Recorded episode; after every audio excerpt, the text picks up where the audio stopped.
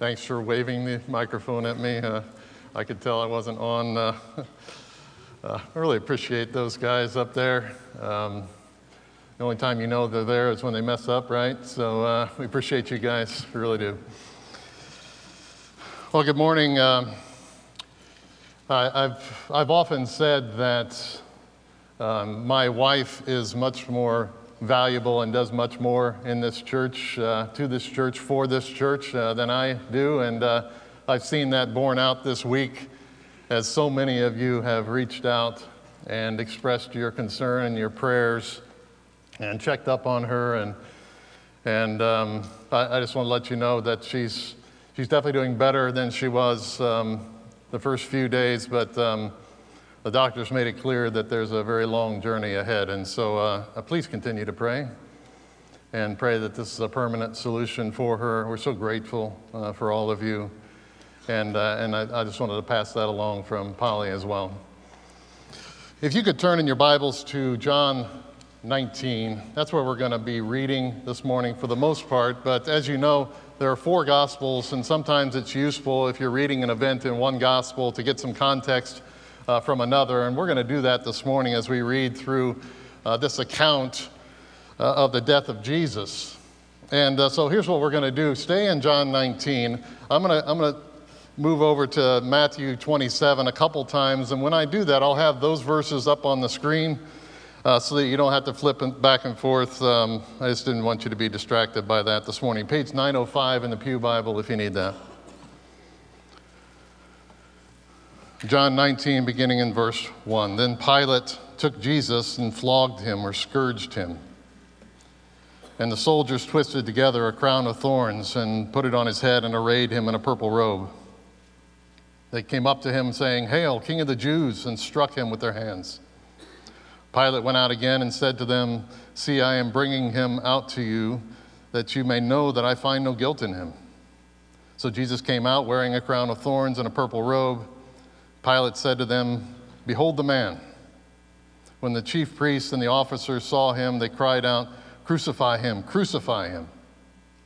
Pilate said to them, "Take him yourselves and crucify him, for I find no guilt in him." The Jews answered him, "We have a law. According to that law, he ought to die because he has made himself the Son of God." When Pilate heard this statement, he was even more afraid. He entered his headquarters again and said to Jesus, "Where are you from?" But Jesus gave him no answer. So Pilate said to him, "You will not speak to me? Do you not know that I have authority to release you and authority to crucify you?" Jesus answered him, "You would have no authority over me at all unless it had been given you from above. Therefore, he who delivered me over to you has the greater sin." From then on, Pilate sought to release him, but the Jews cried out, "If you release this man, you are not Caesar's friend. Everyone who makes himself a king opposes Caesar." So when Pilate heard these words, he brought Jesus out and sat down on the judgment seat at a place called the Stone Pavement, in Aramaic, Gabbatha. Now it was the day of preparation of the Passover. It was about the sixth hour. And he said to the Jews, "Behold your king." They cried out, "Away with him, away with him, crucify him." Pilate said to them, "Shall I crucify your king?" The chief priests answered, "We have no king but Caesar." So he delivered them over to them to be crucified. So they took Jesus, and he went out bearing his own cross to the place called the Place of a Skull, which in Aramaic is called Golgotha. There they crucified him, and with him two others, one on either side, and Jesus between them. Pilate also wrote an inscription and put it on the cross. It read, "Jesus of Nazareth, the King of the Jews." And now to Matthew twenty-seven, beginning in verse forty-five. Now from the sixth hour there was darkness over all the land until the ninth hour. And about the ninth hour, Jesus cried out with a loud voice, saying, "Eli, Eli, lema sabachthani." That is, "My God, my God, why have you forsaken me?" Back to John nineteen, verse twenty-eight. After this, Jesus, knowing that all was finished, said, to fulfill the scripture, "I thirst." A jar full of sour wine stood there, so they put a sponge full of sour wine on a hyssop branch and held it to his mouth. When Jesus had received the sour wine, he said, it is finished. And he bowed his head and gave up his spirit. And then finally in Matthew twenty-seven, beginning in fifty-one, behold, the curtain of the temple was torn in two from top to bottom. And the earth shook and the rocks were split. And the tombs were also opened, and many bodies of the saints who had fallen asleep were raised. And coming out of the tombs after his resurrection, they went into the holy city and appeared to many. When the centurion and those who were with him, kept keeping watch over Jesus, saw the earthquake and what took place, they were filled with awe and said, truly, this was the Son of God. Let's pray. Father, it's hard to know what to say after reading this familiar event, other than just to say thank you. And thank you, Jesus, uh, for what you endured on our behalf. And God, I pray as, as we see this event unfold again, that you would allow us to see it with fresh eyes and open hearts, that we would be challenged and convicted by it, encouraged and changed by it. In the name of Jesus, amen. Uh, there's a there's a phrase that I really like, and um, it's it's actually a phrase that is the tagline on my emails at work. Uh, I say it so much that my colleagues uh, call it Kevin three sixteen.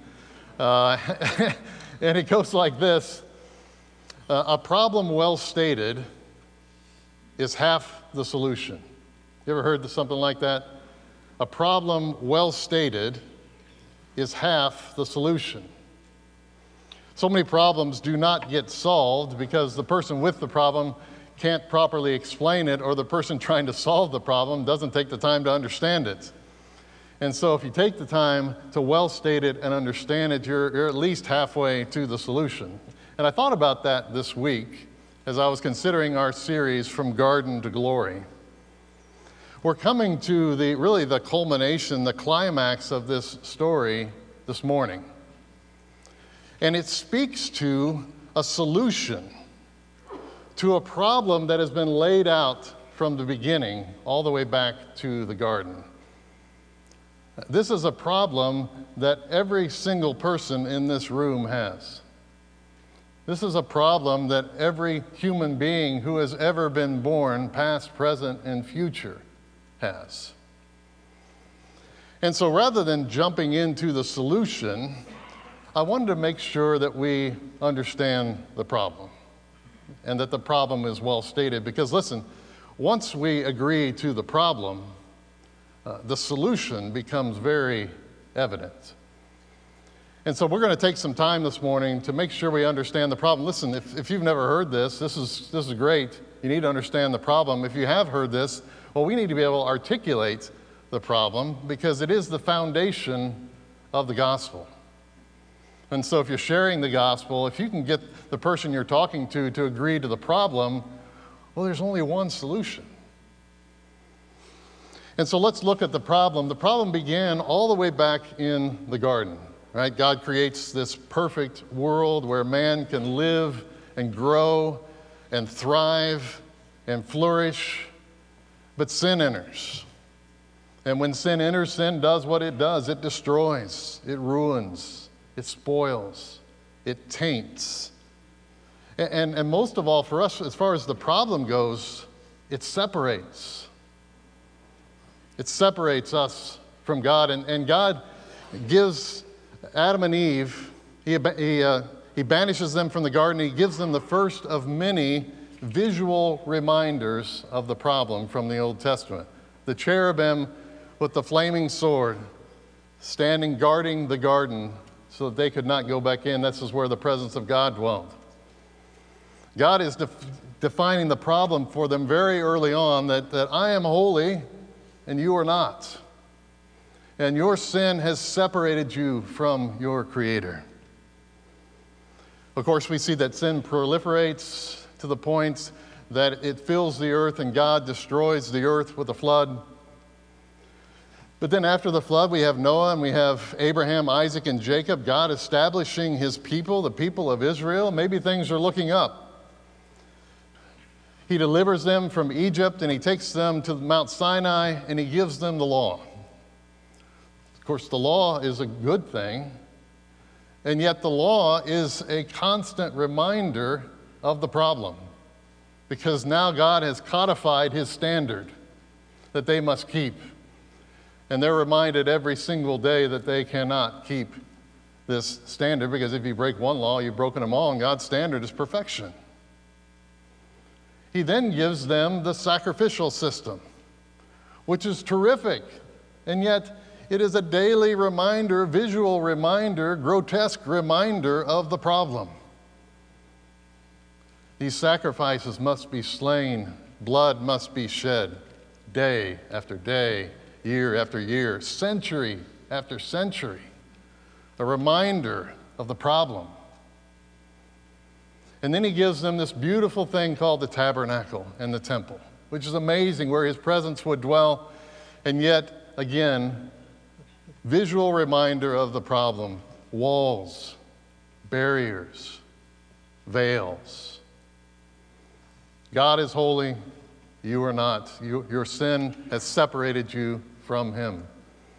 And then you go through the rest of the Old Testament. It's just this pattern of Israel sinning and God banishing them again. Now they're in captivity to Assyria and to Babylon. You get to the end of the Old Testament, it's looking pretty bleak. If you're reading this through for the first time, you're like, man, it's pretty hopeless.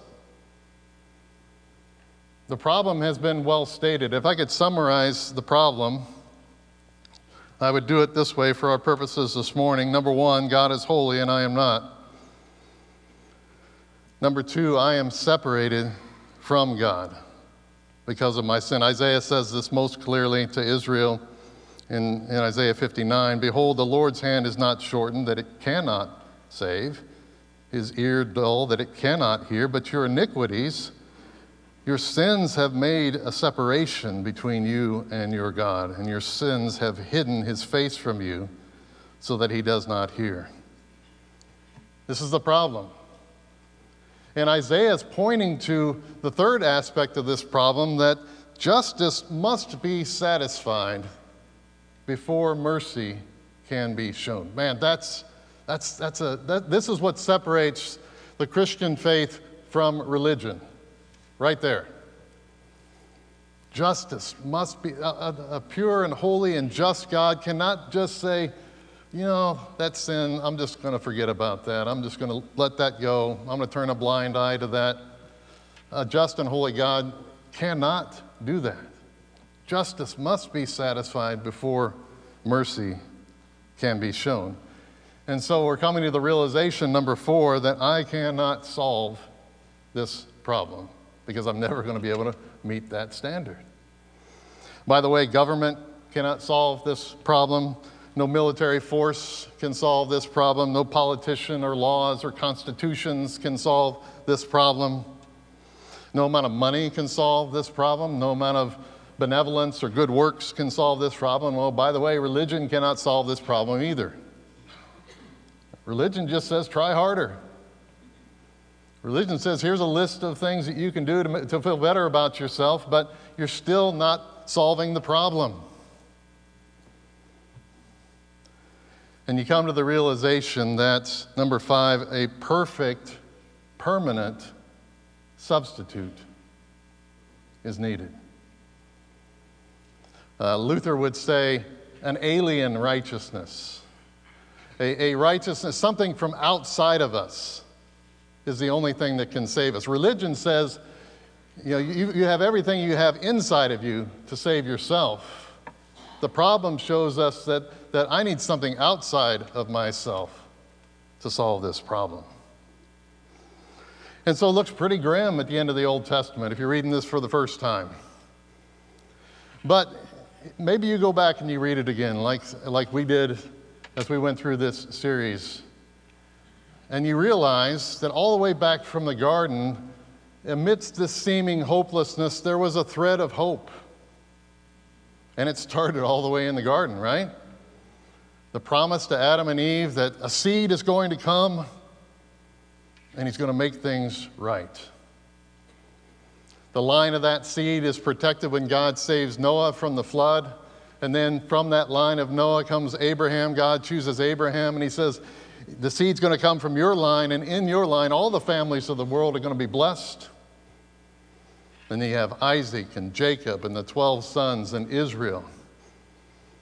And, and he goes even further. He says it's, it's that, that seed's going to come through Judah. It's going to come through the line of David. And then you see all these promises and, and prophecies and, and clues in the, in the Psalms and the prophets. One is coming. The seed is coming. The chosen one is coming. The anointed one is coming. The Messiah, the Christ. And then you finally turn the page from Malachi one to Matthew one. And that was four hundred years of silence. And amidst this hopelessness, you read the genealogy of Jesus Christ, son of David, son of Abraham. Right? And if you're reading this for the first time, you're like, let's go! Right? Finally! You're like, you're like uh, Cody at the Notre Dame game. Let's go! He's finally here. The seed, the chosen one, is here. Let's do this. He's going to conquer Rome. He's going to liberate his people. We're going to live happily ever after. But you don't get too far in the New Testament. You get to the end of the first book. You get to chapter twenty-seven, and this chosen one, this seed, this hero of the story, he's not sitting on a throne. He's hanging on a cross. You got to be like the kid in Princess Bride who says to his grandpa, you're, you're messing up the story. This is not how it's supposed to go. And so you go back and you look again. And you see the clues have been there all the way back from the beginning, even in the garden when he said the seed is coming, but that seed's going to be bruised. And you see the clues in the in the Passover, in the sacrificial system, in the tabernacle, that, that this one that's coming, and in the prophets, the one that's coming is going to suffer, and he's going to die. And we even saw it a couple weeks ago in the birth of Jesus, right? Before he was born, you're going to call his name Jesus because he's going to save his people, not from Rome, because that wasn't their problem. He's going to save their his people from their sins. And then, and then last week, John the Baptist, the forerunner of the Messiah, right? He puts any any thoughts or any, any doubts to rest about why Jesus came when he introduces him into his public ministry, sees Jesus coming, and he doesn't say, behold the Lion of Judah. He says, behold the Lamb of God who takes away the sins of the world, because that was the problem. And so this morning, uh, we're, we're going to look at the death of Jesus again. And again, a problem well stated is half the solution. We're halfway done. Because now that we know the problem, we're going to see the main point uh, this morning, which is this: the death of Jesus is the only possible solution to humanity's problem. And so we're going to look at this, and if you're like me, this is very familiar territory, right? Uh, I've studied this hundreds of times, or heard this hundreds of times. And I know the challenge that we have this morning for those of us who have been Christians for a long time.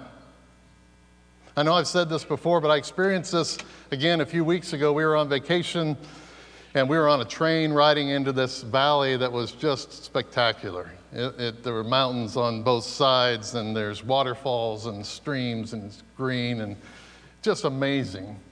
And uh, of course, I'm doing the typical tourist thing. I'm hanging out the window. I got three cameras going at once, and uh, you know, it's just awesome, right? And and what I've learned though, when I when I experience something like that, at some point I look around at the other people on the train or on the bus or whatever, and I always see the same thing.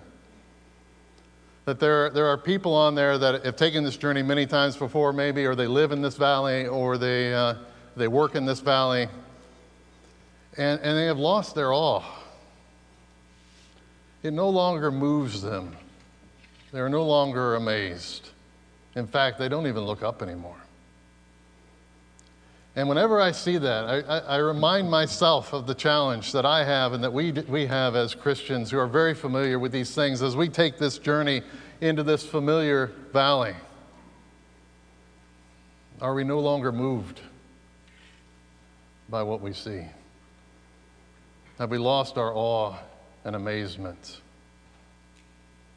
at what Jesus has done for us? I, I encourage you this morning, look up one more time at the Savior on the cross. And so we're going to look at four uh, brief pictures from this story. And, I, and and these four specifically speak to the problem. That's that's why I, I think these are our best fit uh, for us this morning. The first picture that uh, we need to look at is, of course, Jesus himself, the crushed Savior. We could choose many words uh, to describe Jesus at this point: the wounded Savior, the beaten Savior, the suffering Savior. I think the word crushed captures most accurately what was happening here to Jesus. And and this language is used in Isaiah fifty-three. We'll revisit Isaiah fifty-three here many times. It, it's centuries before Jesus was born. It describes what's going to happen. Now, starting in verse four, surely he has borne our griefs and carried our sorrows. Yet we esteemed him stricken, smitten by God, and afflicted. He was pierced for our transgressions. He was crushed for our iniquities. Upon him was the chastisement that brought us peace, and with his wounds we are healed. This, this speaks to the scourging from Pilate, the beatings, the striking, the crown of thorns that was likely pounded into his skull. And, and that's just to get to the cross. And, and I'm sure you've heard the excruciating details of what it was like to be crucified. And, um, and we're not going to go through all those details this morning. Uh, it is painful to consider. And, and if you think that it, the, the scriptures say that he didn't even look human. It's tough to think about that. I, I don't think the, the main purpose of considering what Jesus endured on our behalf is for us to just feel pity for Jesus and to feel sorry for him to the point that, that our faith almost becomes a guilt-driven faith where we're just like, well, you know, he did all that for me. I should probably live for him. That's not the description of our faith in the New Testament. I think a more valuable perspective, if I let my mind's eye look up once again to the Savior on the cross, and I see that spectacle there, uh, for me, a more valuable perspective is to look at that and say, that is what it took to deal with my sin. As grotesque as that is, that is what my sin looks like to a holy God. That is how far he had to go and was willing to go to deal with my sin. The Christian that properly beholds the crushed Savior will never take their sin lightly again. Will never minimize their sin. Will never make light of sin.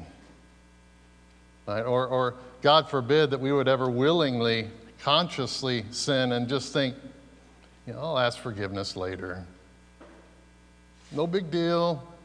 Thanks, Jesus, you're the best.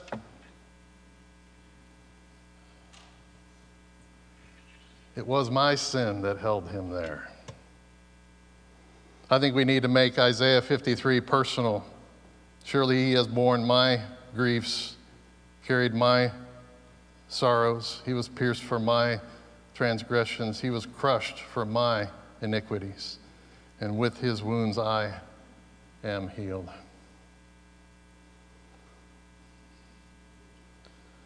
The crushed Savior uh, bore my sin. That's the first picture. Because that's, that's the problem I needed solved. I needed someone outside of me because I couldn't do it myself. The second picture is the forsaken son. This is one that we can't really understand. This is the picture of, of God the Father turning away from his son to the point that Jesus cries out, "Why have you forsaken me?" The one who had, Jesus, who had been one with the Father since before the foundation of the world to eternity past, now he is separated from his Father. Again, Isaiah fifty-three is helpful here. All we like sheep have gone astray. We have turned everyone to his own way. And the Lord has laid on him the iniquity of us all. Yet it was the will of the Lord. That's an amazing statement. The will of the Lord to crush him. He has put him to grief when his soul makes an offering for guilt. Paul in Second Corinthians five goes even further, and more, even a more jarring statement when he says this, that for our sake, he, the Father, made him, Jesus, to be sin, who knew no sin, that in him we might become the righteousness of God. We we have no idea what that what that kind of anguish was, that the perfect Son of God being made sin for me. I don't even know how to process that. I don't even know I have a frame to understand what that was like.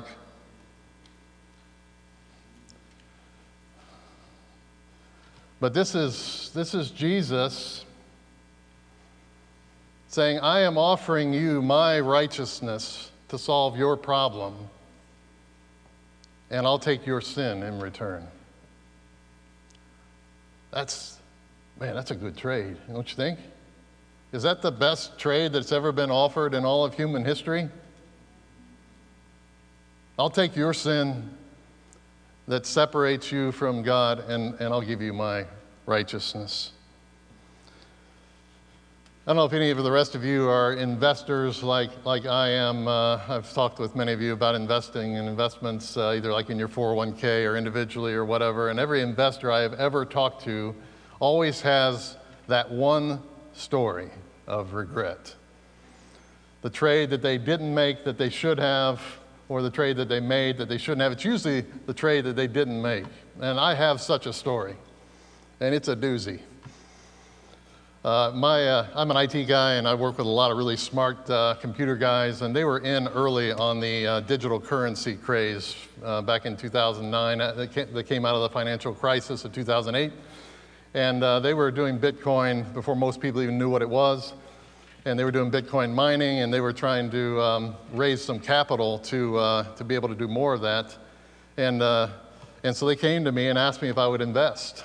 And uh, they just wanted a, a couple thousand dollars, uh, and they were going to give me a uh, thousand Bitcoin in return.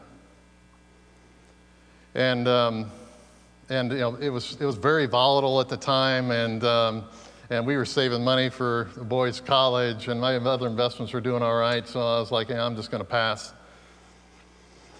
And uh, if you see the pain on my face, uh, in twenty twenty-one, the price of a single Bitcoin was over sixty thousand dollars. Yeah, it still hurts. Yeah, you want to do the, do the math, right? sixty million dollars. Dollars. Um, and now, I guarantee you one of the finance guys has already done the math. They're like, you're tithing on that, right? Uh, well, that would have been an amazing offering of praise, wouldn't it? You know, we can do the, the roof and the foyer. Uh, but uh, yeah, as much as I regret that, you know, in the grand scheme of things, it's it's it's meaningless. Because what would what would it profit me if I gained sixty million dollars and lost my soul? That's not the trade that matters. The only trade that you're going to regret for eternity is the one that Jesus offered. I give you my righteousness for your sin. I can't buy my way out of that problem. Only through the forsaken Son who was made sin for me can we solve that problem. The third picture is the finished work.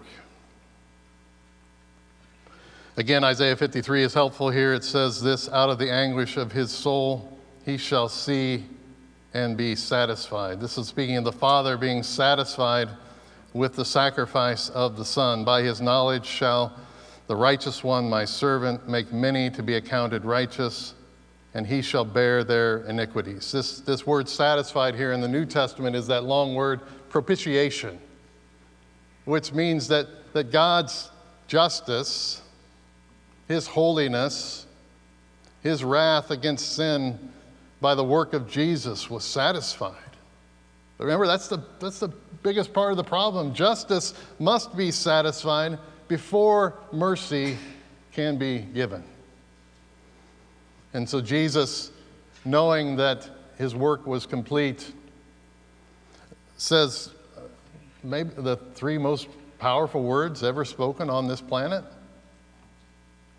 Three words that changed the eternal destinies of millions upon millions upon millions, including you and me, if you're trusting in Jesus.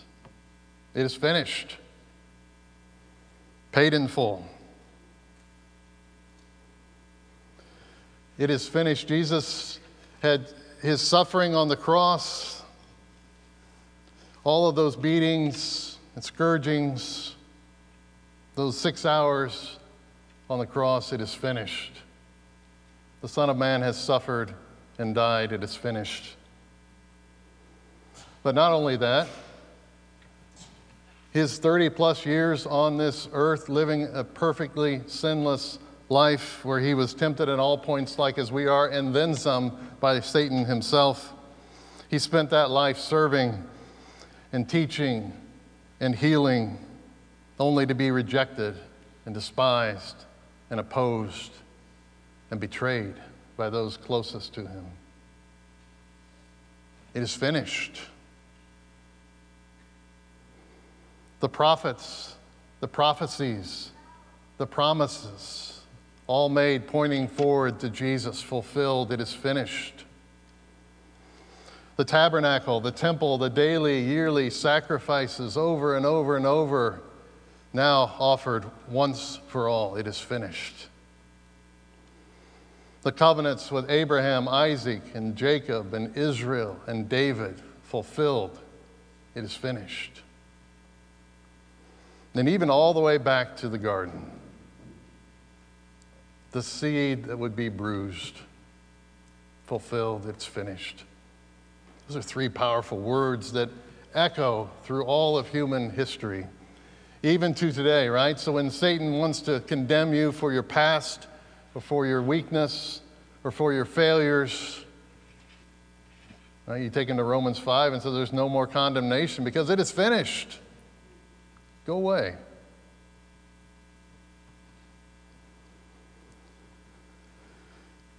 You see, that third point, justice must be satisfied before mercy can be shown.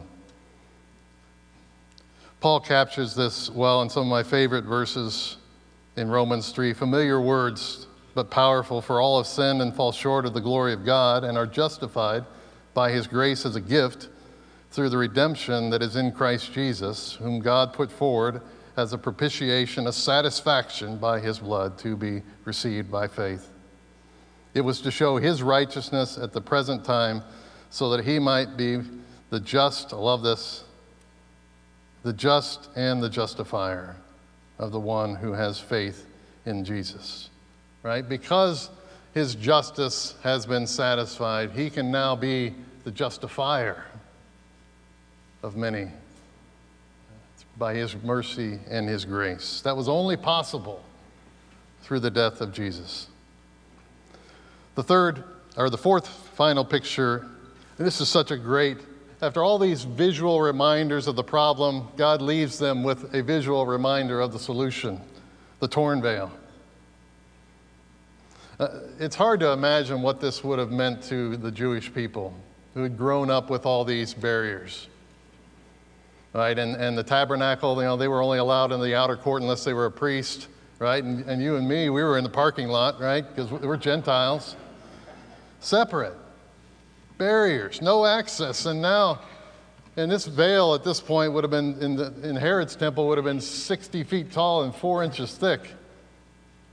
This was not a human event. This was a divine event, God renting the veil. And just in case you were curious, right, top to bottom, not bottom to top. Right, signifying access, not just to the outer court, not even just to the holy place. Within the veil to the Holy of Holies, where the high priest was only allowed to go once a year, and even then it was he was covered by the cloud of incense to protect him. And now we have access? Even Gentiles like us? No way.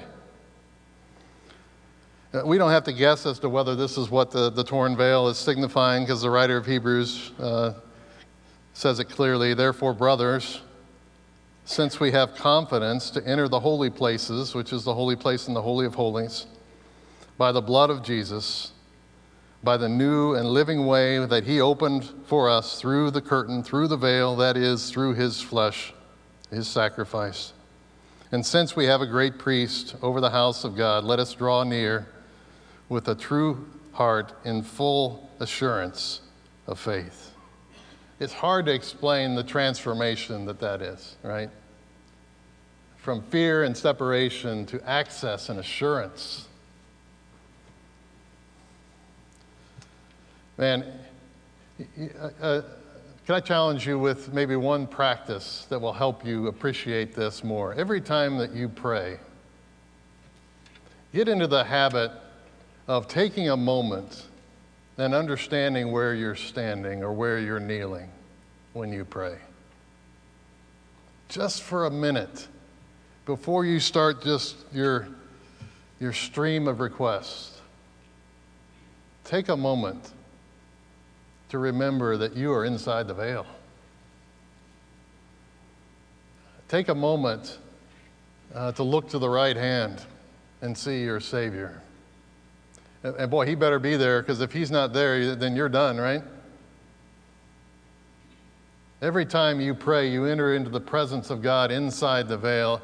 I suspect that might impact the way that we pray, right?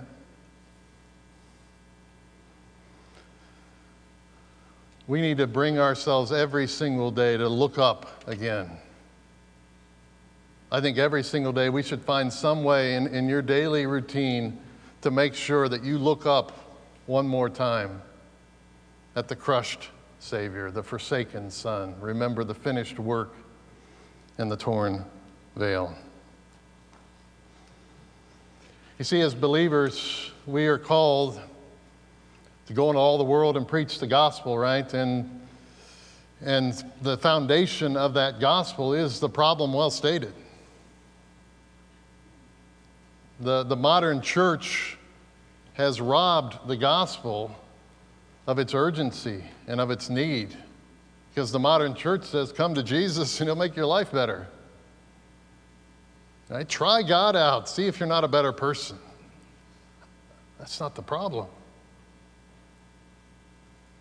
Nobody's going to want the solution if they don't understand the problem. God is holy and I am not. I, my sin separates me from him. Justice must be satisfied before mercy can be given. I can't solve that problem. I need a perfect, permanent sacrifice. Well, there's only one option. No other religion provides that option. And so we need to remember that. Let me close with this thought. The symbol of the Christian faith from the earliest days has been the symbol of the cross. And we always need to be careful with symbols, right? That sometimes human beings like to make the symbol more important than the reality that that symbol is pointing to. The cross, the symbol of the cross doesn't have magic powers. Uh, it's, it doesn't have any merit in it. I don't think it helps you with vampires. It, it's, it's just a symbol. But boy, the, what that symbol points to, it doesn't mean it, it's not valuable and useful for us. Because if we see that symbol and we look to the one that that symbol represents, it, it can be very helpful for us. And here's what's interesting about that symbol. It, the symbol of the cross, there were many different types of cross symbols that predate Jesus by centuries and in many different cultures. But in every, almost every one of those cross symbols that had a, a vertical line intersecting with a horizontal line, the meaning was almost always the same. It was something divine intersecting with something human. Something of heaven intersecting something of earth. Isn't that interesting? That centuries before Jesus came, the, the symbol of the cross was already foreshadowing him. I mean, who else can say that I am the personification of that symbol? Who else can say that I am divine and I am human, fully God, fully man, that I am the one who came from heaven to live on earth? I, I think for us, that symbol, it could be a reminder of so many other things, like we talked about this morning. It is It is the symbol of God's justice meeting God's mercy. That could only happen at the cross of Jesus. It's the picture of God's wrath meeting God's love, God's holiness meeting God's grace. Man, whenever you see a cross, take a minute, take a second to look up once again. And remember your problem. And remember that Jesus, the death of Jesus, is the only possible solution for humanity's problem. Let's pray. Father, we are grateful for your word that, that clearly shows us these things, and we rest in this and we trust in this. We base our lives and our hope for eternity on the death of Jesus. And And uh, we look forward to next week when we see his uh, resurrection, which is our hope for eternity. And and uh, I pray, God, that you will take these words, that you will just make us more conscious and aware